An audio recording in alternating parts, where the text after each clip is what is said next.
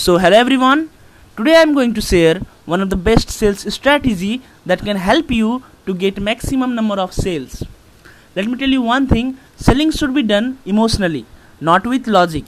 If people used to buy with logic, then the condition will appear that every products will be for everyone, which is totally impossible. Right? So selling with emotion is one of the biggest weapon in sales to kill numbers of deal now let's see some example. Number one is time. Some people really gives more important to time than money. Like some people really love spending time with family, with friends, and etc.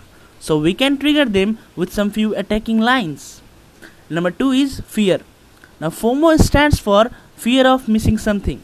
Now here is one of the best example of life insurance company with the tagline जिंदगी के साथ भी and जिंदगी के बाद भी which really attack emotionally where people really ca- care for their family so they used to buy that right?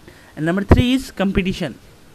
Now people want something unique and special right? So we can trigger them by providing limited edition strategy.